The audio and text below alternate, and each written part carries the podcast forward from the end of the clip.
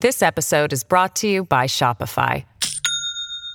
Do you have a point of sale system you can trust, or is it a real POS? You need Shopify for retail. From accepting payments to managing inventory, Shopify POS has everything you need to sell in person. Go to shopify.com/system all lowercase to take your retail business to the next level today. That's shopify.com/system. What you're about to listen to may include some potty talk. Then again, it may not. I hope it does, though. It's Wednesday, August 28th, 2019. From Slate, it's The Gist. I'm Lauren Ober, sitting in for the inimitable, the irreplaceable, the singular talent that is Mike Pesca. A little word about me I'm the host of Spectacular Failures, a podcast all about the biggest fails in business history. But perhaps more illustriously, I was a guest on this very podcast on July 19th, 2019. So I guess that kind of means I know what I'm doing. Not really, but whatever. Anyway, Regular listeners will know that this is the part of the show where Mike freewheels into some brilliant riff about something in the news that has stuck in his craw. He makes all kinds of clever arguments that wend their way on a path that eventually leads you, the listener, to a sparkling interview with an interesting talker. I'm going to do something a little different. I'm going to ask you a question. And that question is Did you know that Chelsea Manning is in jail? Or rather, did you know that she's in jail again? Because I didn't, but I found out recently thanks to the computer, and I have to say, it made me feel some kind of way. Given our whiplash news cycle, you'd be forgiven if you'd forgotten all about Chelsea Manning. I kind of had too. I just figured at this point, Chelsea Manning would be finishing up her memoir, consulting on a movie about her life, and raking in speakers' fees, giving keynotes about that time she went to prison for leaking classified military documents to WikiLeaks. What she is actually doing is sitting in the Alexandria, Virginia City Jail, where she's been held for more than 160 days on contempt charges. Manning has refused to testify in two federal grand jury investigations of WikiLeaks, the Julian Assange fronted anti secrecy machine. For her defiance, she was ordered to be held without bail for as long as the grand jury is seated, which could be 18 months. On top of that, the judge in the case slammed Manning with a $1,000 a day fine for every day she doesn't agree to testify. Her lawyers estimate the fines could add up to a half million dollars before all this is said and done. So, until the grand jury wraps up, Manning has been taking correspondence college courses and reading letters sent to her by her supporters. She's also been tweeting, though not that often because jail. Now, I'm not condemning or endorsing Manning's original crimes or her current grand jury resistance. A whistleblower's got to do what a whistleblower's got to do. But what I can't get over is how this five foot two trans woman continues to stand on principle and live her convictions at the greatest personal cost to herself. As her previous gender, she was marked as an enemy of the state. Now she is a trans turncoat, doubly disloyal, if you will. She is seen in some circles as both a gender traitor and a traitor to the cause of American freedom. The only way the stakes could be higher would be if she denounced NASCAR or Bud Light or other things Americans love. So Manning's resistance makes no logical sense. There is something that happens for a lot of people when they come out an inability to suffer inauthenticity and subterfuge. If you've been closeted, you bear the scars of secrecy. Once you're out, hiding things becomes not only tedious, but also triggering. Like, oh, hell no, I'm not going back in there. No, ma'am. So, as former Army Private Chelsea Manning sits in Alexandria City Jail, I wonder if part of her motivation for standing so firm in the face of the full might of the American government is that it cannot be any other way. She can't bend to a system that doesn't feel exactly right to her. That imperative overrides everything.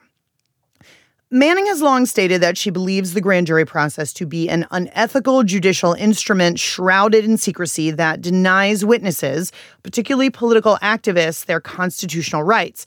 And she has every right to feel that way, especially if she's called to be one of those witnesses. But that feeling comes with consequences, really big ones. I would guess that that never again post closet impulse is in part what is motivating Manning's resistance which essentially means that it is Manning's transness that has allowed her to persevere. none of the decisions she's made up to this point make survival sense. So her motivation must be the result of a deeper, more fundamental urge. I can tell you from personal experience, the shadows super suck. Living the light is so much better. I guess even if that light only comes through a jail cell window. On the show today, it's chock a block full of women, so strap in, men. I spiel about political lady fashion and how the six female presidential contenders are changing the clothing game. But first, I talked to writer Vanessa Grigoriadis about America's first daughter and possible future presidential candidate herself, Ivanka Trump. Here's that.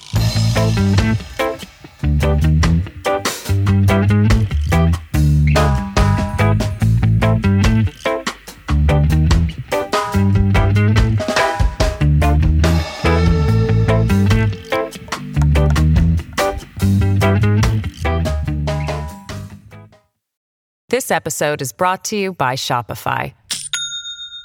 Do you have a point of sale system you can trust, or is it a real POS? You need Shopify for retail. From accepting payments to managing inventory, Shopify POS has everything you need to sell in person. Go to shopify.com/system all lowercase to take your retail business to the next level today. That's shopify.com/system. So, uh, Vanessa Grigoriadis, host of Tabloid, The Making of Ivanka Trump. Welcome to the Gist with Mike Pesca, which is actually just featuring me, Lauren Ober, who is not Mike Pesca. Fabulous. Thank you so much for having me. I'm so glad it's you. No, I love Mike. thank you. Thank you. So, I first came across your podcast because I read your article in New York Magazine, your cover piece, Ivanka to City, colon, drop dead. Uh, friends, frenemies, she'll never move back. Who needs New York society anyway? Next up, Global Princess.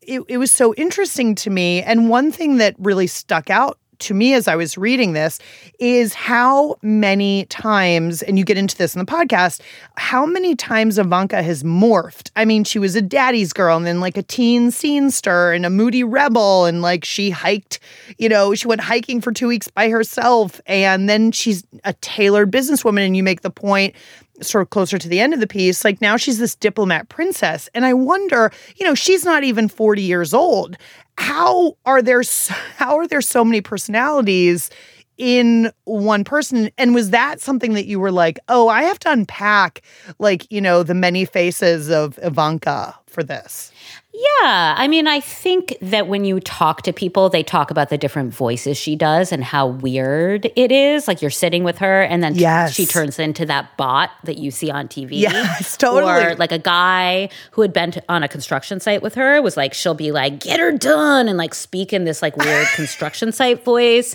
And then the people who party with her, like, there's like, they're just blah, blah, blah, like this chattery voice, you know, like, and I don't know. I mean, I guess I do different voices too, but I just don't don't think that's something that people would note when they were like if a, if a reporter came to talk to them they wouldn't be like oh yeah that girl she talks in like a thousand different voices so mm-hmm. i thought that was bizarre i also like i kept talking to people and i've really rarely had this situation and i've interviewed and profiled and right around profiled many people like you know, Madonna, Monica Lewinsky, Arianna Huffington, like uh, uh, Britney, like uh, across the spectrum of like female stars. I've mm. never really had the experience where I talked to 60 people and yeah, most of them fell in like kind of one bucket. But I would say the closer that you got in and the more you got to people who really knew her and were willing to tell you the truth,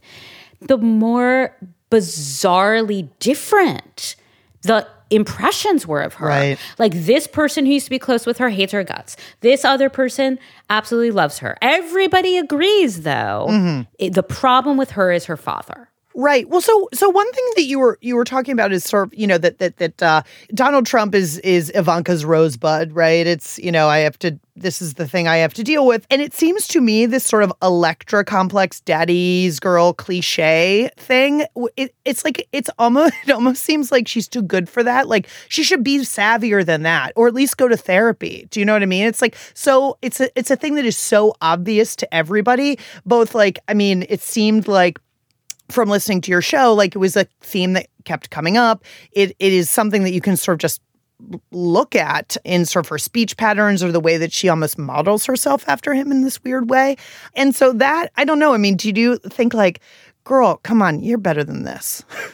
I did, but I always thought it was about their relationship being some sort of like very close but somewhat demented relationship, Uh-huh. right? Where it was like, you know, he was only loving to her, et cetera, et cetera. Because the leaks we've gotten from the White House, right, are that. Right. You know, he calls her baby and he wants her in meetings and he's, you know, affectionate to her in a way that he's not to other people. Right. You know, but I think that's relative because, like, around her friends growing up, they were like, this guy is like as distant as a dad could be. Right. You know, I mean, I had somebody say to me, like, her childhood friends are her family because her real family was not fucking there for her. Right. You know? Yeah. That that she learned about her parents' divorce like from photographers coming and standing So outside sad. her school. So sad. And asking her questions is really sad. And so I think that it doesn't really do much for us because the way that she's acting, she's obviously complicit, but there's a degree to which she's kind of complicit and trapped, which is the way she's been really for her whole life. Mm-hmm. There's just no really harsher environment than the one that she grew up in. You know, that was another thing that I really think is like the only way to think about her is to think about the dynasty aspect and the way in which she has become invested in that and that her dad is becoming invested in that because I think the thing that happened at the G20 which totally blew up in her face and I'm sure she is totally embarrassed by it because she's really thin-skinned kind of like her dad is what's like some sort of audition for like the UN ambassadorship Right. you know like for taking Nikki Haley's role which you know people said she would love obviously she would love that like anything that kind of gets her into that princess diplomat you know high above the clouds area is you know that's what she's going for like Right. she's done with the Manhattan elite she's on the Davos elite now when you have people, you know, descend down from New York who are, you know, nouveau riche society people who went to all the right schools, who are who are doing just fine in their own business, right? I mean, and I say that Well, I don't think Jared doing was just doing fine. just fine, right? But, I'm saying, yeah. but like, but like they they have they have a certain degree of status. I guess like I, I'm always wondering like what's the play, and you you know you talk about this, you allude to this, you know, this sort of Ivanka presidency 2024, which like has me like clutching all of my pearls. but but I do think that I do think that you're right. But but but but who does want to be president? Because to me, you know, being president isn't lining your pockets. You know, I mean later maybe, but like you know, when Donald Trump gets out of office, he could very well go to jail. And you might not be making a lot of money there. But so what's the what do- what do you think this sort of motivation is? I mean, I think that, you know, what people said to me is her motivation isn't really money. It's just power. It's just greed. It's just grabbing everything. She just wants to grab everything. And I think that I think she has this authenticity problem. So I don't know how she would really do as a politician. But if you start gaming it out, which Gabe Sherman and I do in one of the podcast mm-hmm. episodes, like, okay, what exactly is going to happen? She's not going to go back to the Trump org with her brothers. Right. That's not going to work.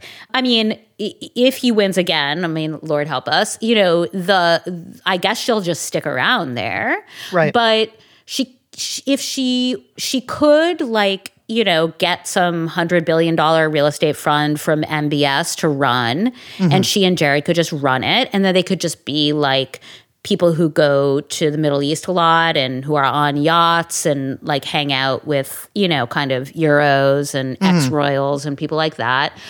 Or she could move to Florida. You know, in, in you're very well sourced in, in in the podcast. I mean, you said you talked to you know like sixty some people, and a lot of them are people from her past who have you know very particular um, memories of of her childhood, and a lot of them made me really really sad.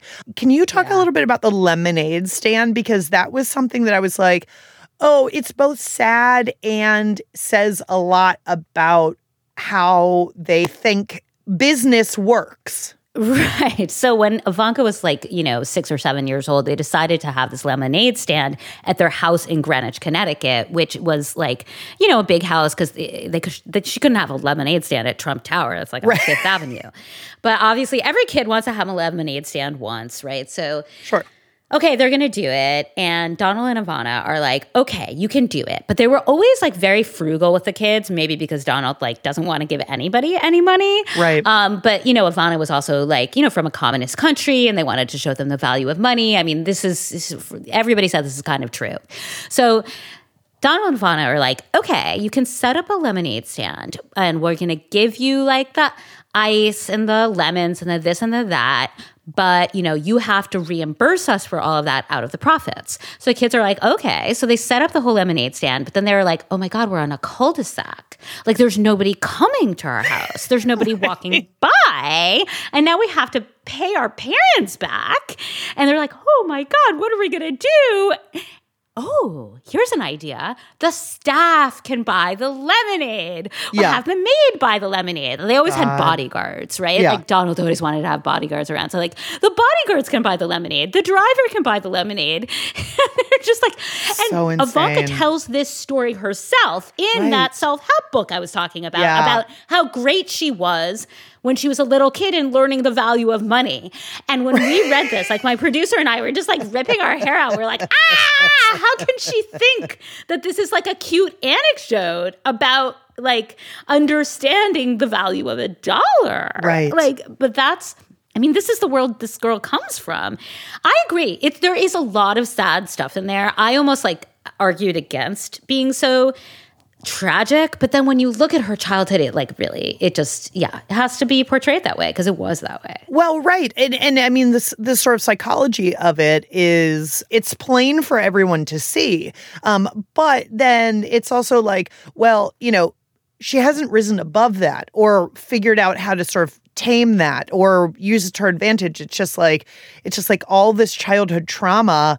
You know, we di- haven't really touched on this sort of the the divorce, and that was another thing that I was amazed about in tabloid is you talk to Ivana Trump, the matriarch of the family until the family dissolved. Uh, what I mean, obviously they have a you know they have a fractured relationship but how did you get her to uh to chat with you? Because because i feel like even if they don't have a great relationship like you know ivana doesn't play around Yeah, I think that, you know, I knew a bunch of people who, you know, knew people in that circle basically. And I Mm-hmm. also think like they are always going to just tell you exactly what the Trump family line is. Yeah. And she did. Like that's, they have their stories that they tell over and over and over. And they, are all about how close everybody is and how they're like a quirky group of hardy um, people who are much better than the rest of like New York society and they have really good values. Mm-hmm. Like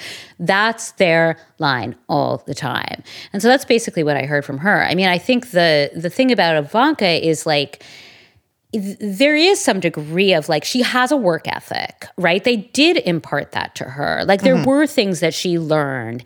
Um, take care of family, family loyalty, right? That's Right. something that's really, really important for her, to mm-hmm. her. But it's that issue of the lemonade stand over and over. Like I was talking to somebody recently who was saying that um, he'd been out to dinner with her and Jared, and you know, Jared was. This is when um, you know she was flying around to all the third world countries to build Trump hotels with all of these really awesome oligarchs, and Jared was saying, "Oh, she's doing so amazing. She's seeing how far she can take the Trump name. It's incredible." And Ivanka was like, "Yeah, I'm flying to Georgia tomorrow morning." And the guy was like, "Like, do you mean like Buckhead?" Georgia? Right. And he's like, No, Georgia, the country. I'm going to build a hotel there. right And he was just like, what? like, like at what point when you're that person, when you're Ivanka Trump, do you say to yourself, like, okay, maybe this isn't like gonna go down in a way that is gonna be compliant with all the rules? Um, I wonder, you know, in your um uh, you know, this is an interesting story for you because I feel like it's this nexus of politics and celebrity, and it, but it's very particular. It's like a very New York story, but also of a very particular time period, and but trying to sort of grow beyond that. And but but now we're in a place where you know, it isn't just palace intrigue, right? It's it's actually like there are true implications to her political involvement and her sort of insertion into this into this administration. I wonder like what have you gleaned about her, you know, about her involvement from the the reporting you've done and sort of what the knock-on effect if any will be from her, you know, pushing herself into this role? I don't know. I mean, you know, the the line is she's she's meaningless, right? Yeah. She's a nobody. She's nothing. She's not even in the historical, you know, picture at all. Like, and if you look at the Woodward book, she's not in there very much. Yeah. If you look at the Michael Wolff books, she's in there quite a bit. Mm-hmm. And I think that's partially because of Bannon's influence and his particular distaste of her. Mm-hmm. But, you know, that's not Wolff's only source.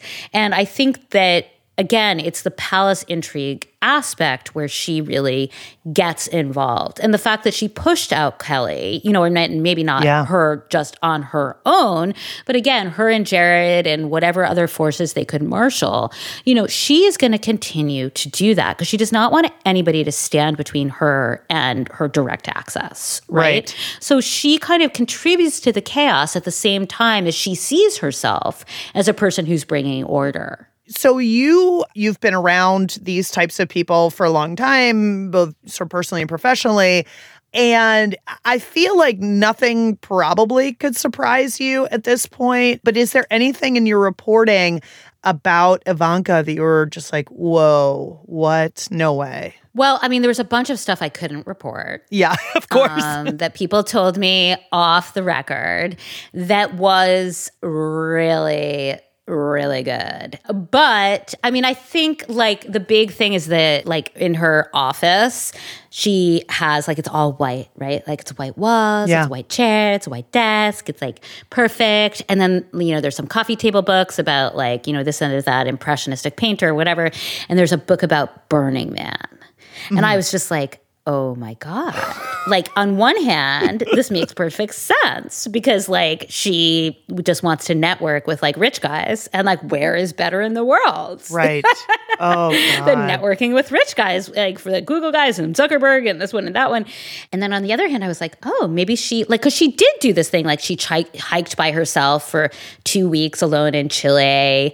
She just went camping with Jared the other day. Like, I, I so weird. She, I actually actually was like, oh my God, I think she's going to show up at Burning Man. Like, I think she's actually wants to go have an acid trip and just be like, I'm trying to get back to my, you know, my ravey club self from 1999. Oh she's going to go do and, ayahuasca in Peru or something. That's going to exactly. be exactly. I mean, yeah. that's after for that's for after the presidency. That's oh. the purging part. Vanessa Grigoriadis, host of Tabloid, the making of Ivanka Trump. Thanks so much for chatting with us on The Gist. Thank you for having me.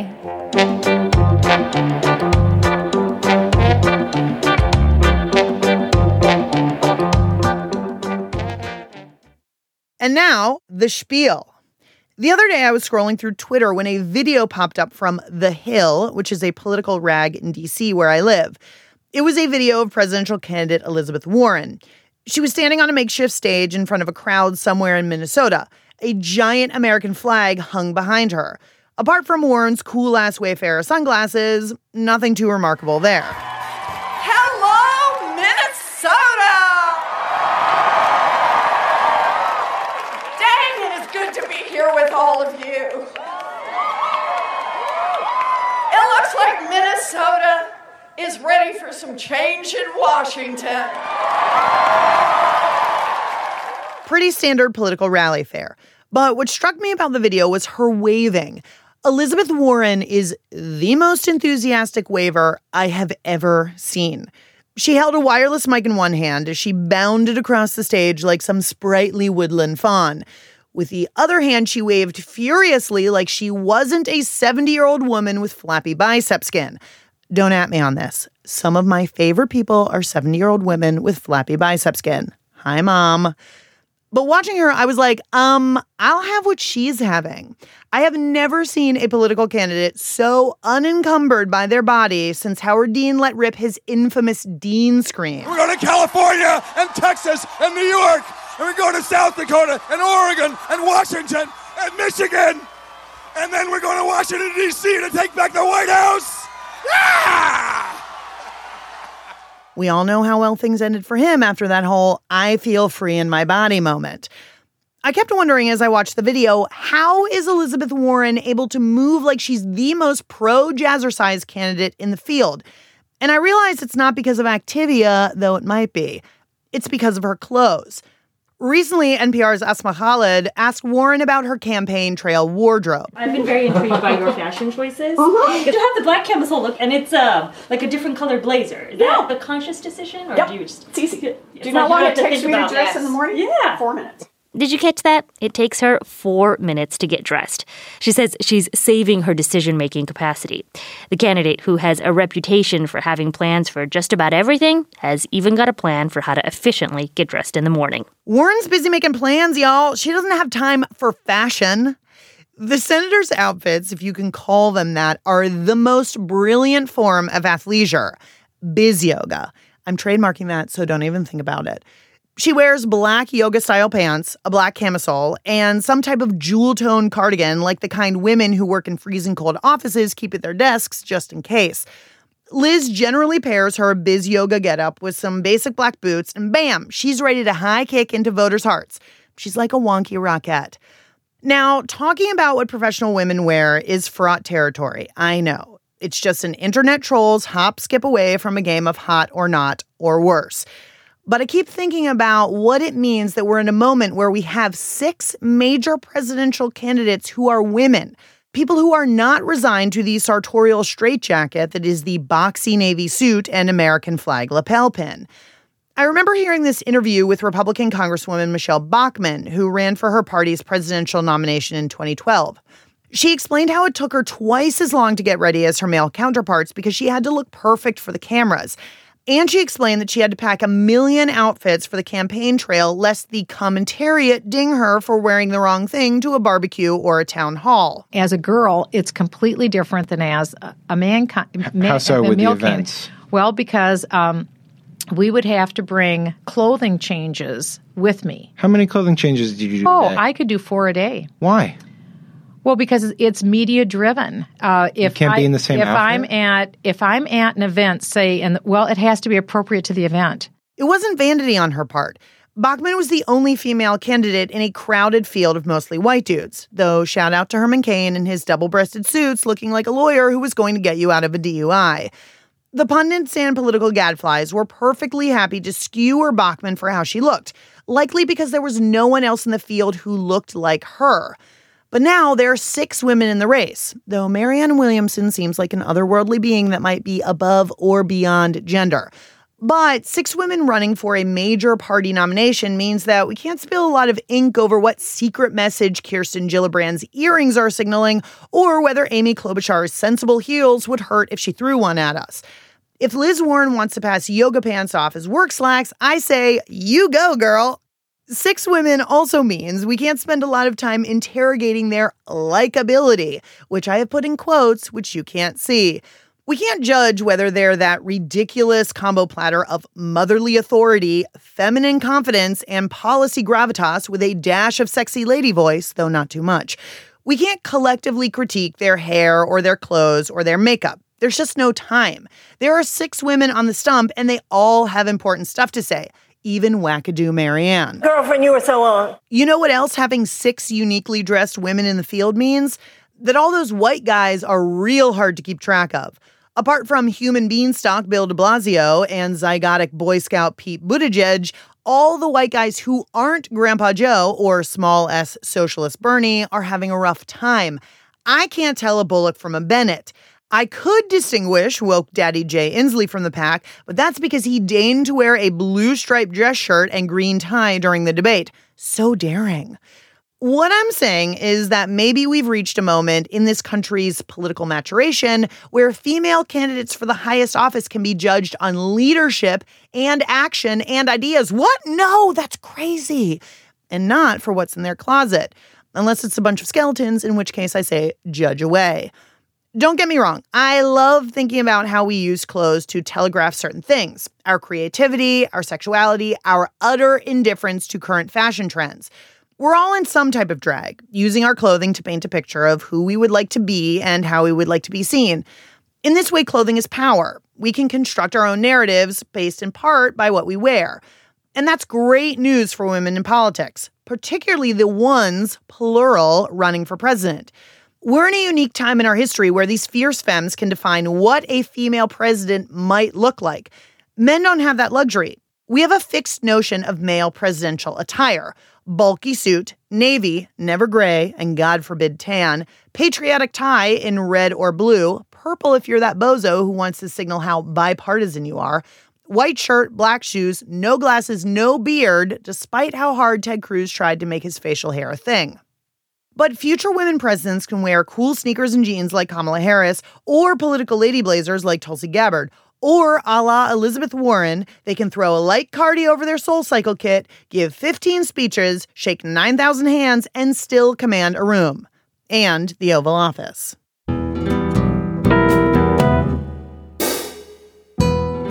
And that's it for today's show. The Gist was produced by Daniel Schrader and Pierre Bienaimé. Thanks to Pesca for letting me steer his ship for a day. Check me out on Twitter at Ober and Out. Check my podcast out at Failure Show. Um Peru, de Peru, do Peru. And thanks for listening. Do I actually have to do this thing? Um Peru, do Peru, do Peru. thanks for listening. Really? I looked it up. Yeah, it's it's uh it's the uh it's the turkey penis Peru. Peruvian turkey penis. Yeah, yeah. All right. Here I go. Watch me go.